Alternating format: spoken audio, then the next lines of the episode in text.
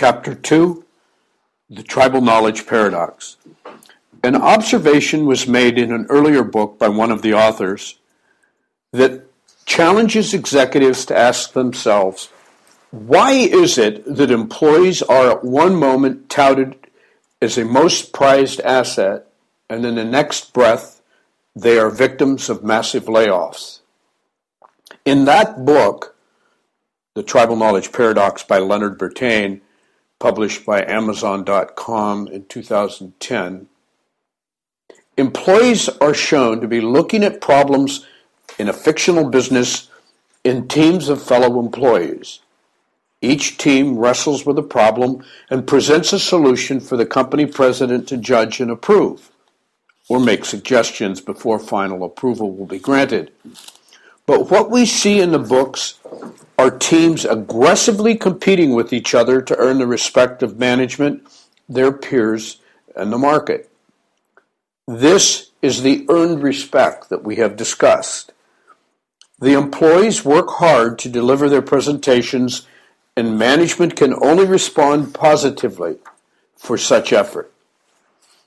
Although the book is fiction, it mimics the author's experiences in over a hundred such engagements at companies both large and small. Employees are seen to have great insights to the wastes that are the impediments to profits. They will work tirelessly to help address them if given the chance.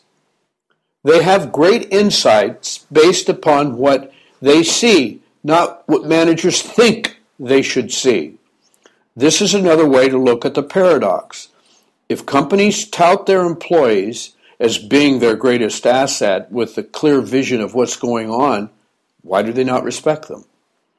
It is almost motherhood and apple pie to say that great companies are a product of their competent and highly motivated people. Yet most organizations do very little to engage and build this resource, which is why we call it the tribal knowledge paradox. So as we try to help CEOs deal with this paradox, we show them a simple approach to management that we call the tribal knowledge paradigm. As we learn from our experience with teams and with the intensity of competition, by broadly engaging all employees you bring to the table, ideas and action on those ideas, which is the objective of the paradigm. Everything should be constantly improving.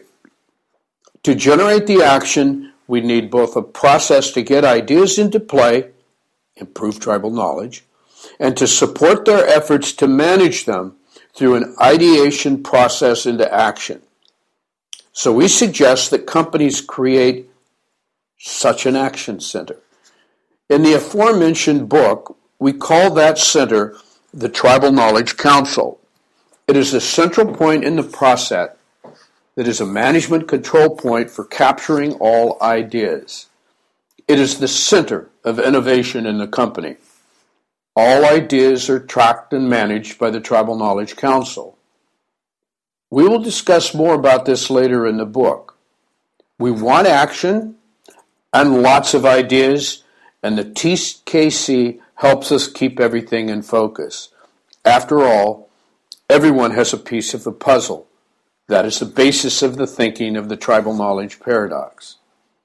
There's a sort of a cartoon included in the text that basically shows four people carrying different pieces of a puzzle.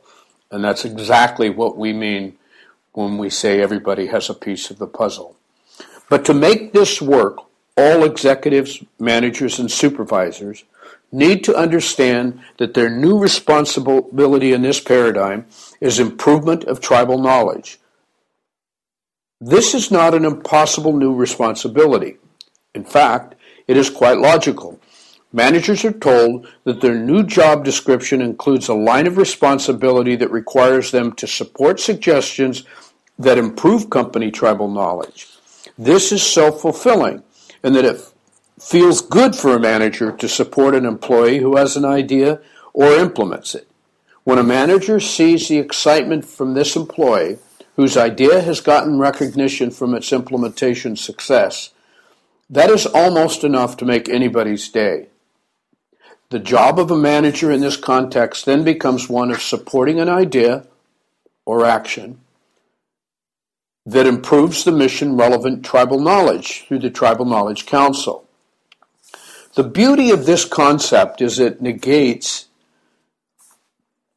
the presence of what we used to call black knights, those employees who resist any new ideas or any changes of the status quo.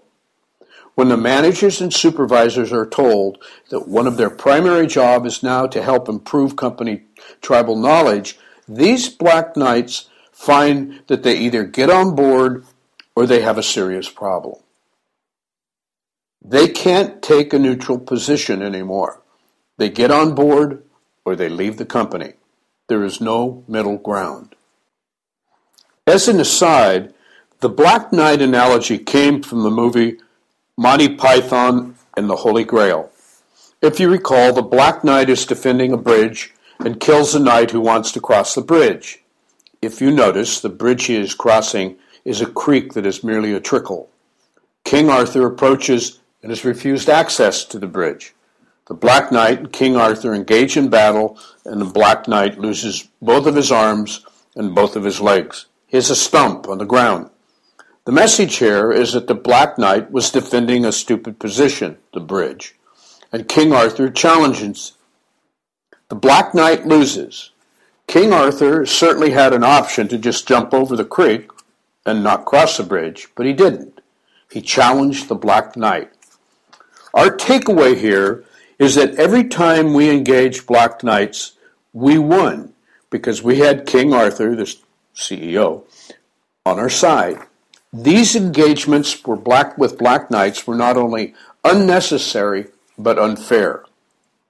This is a big issue because the confrontation with Black Knights occurred in just about every company. It occurred because we were leading an initiative, the War on Waste. The War on Waste is all about creating change as a radical event that disrupted the flow of normal business while it occurred. It was a very profitable program for the company, but the ongoing encounter with Black Knights made it uncomfortable for everyone.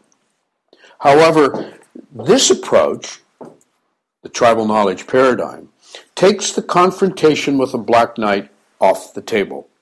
When every idea comes up, it needs to be supported by a manager until it is resolved by the Tribal Knowledge Council to either be an idea worth pursuing, one that needs to be tabled until more information is collected, or is taken off the table from further consideration. The TKC review process will handle this.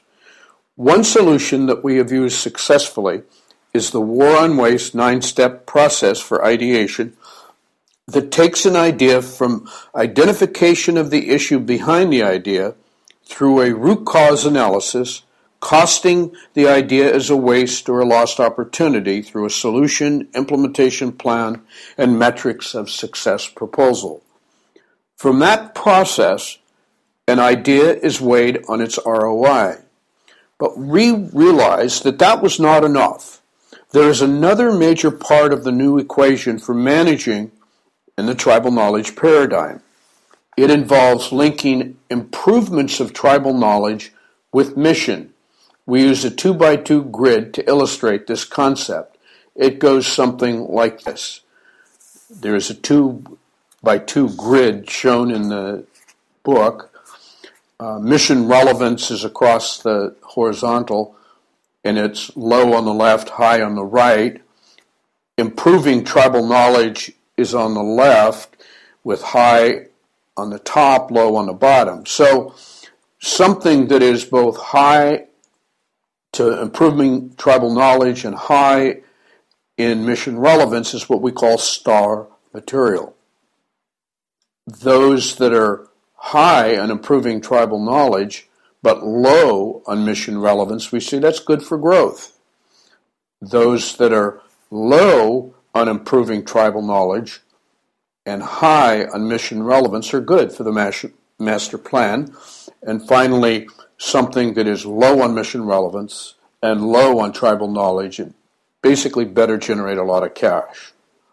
So a manager uses this chart to judge the quality of an idea. A good idea is both high on mission relevance and high on its improvement of tribal knowledge. Of course, we call this star material from the mission relevance perspective. So using this chart becomes a key touchstone of the paradigm.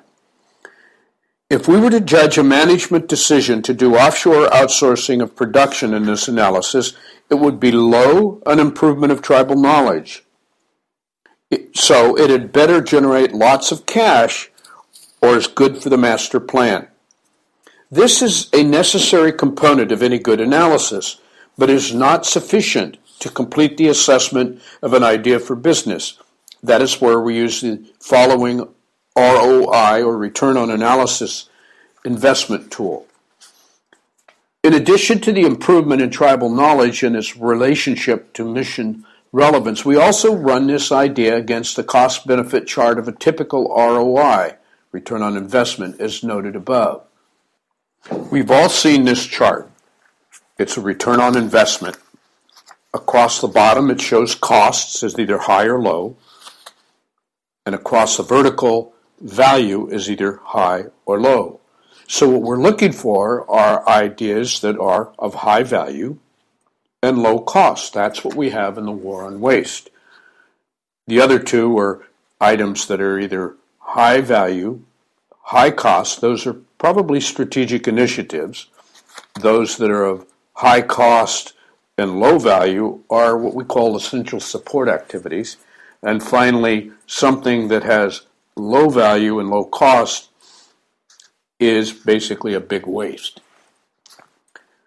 If you think about this duet of testing, the ROI and the mission relevance tests, as the baseline for evaluating an idea, then making this process work is quite easy. We will go into this more later in the book, but it suffices to say that the tribal knowledge paradigm parameters are now set for discussion about leadership, strategy, action, momentum, energy, and process. These are the subjects of the rest of the book and use the points made up to this point to carry the logic forward. Thank you. This is the end of chapter 2.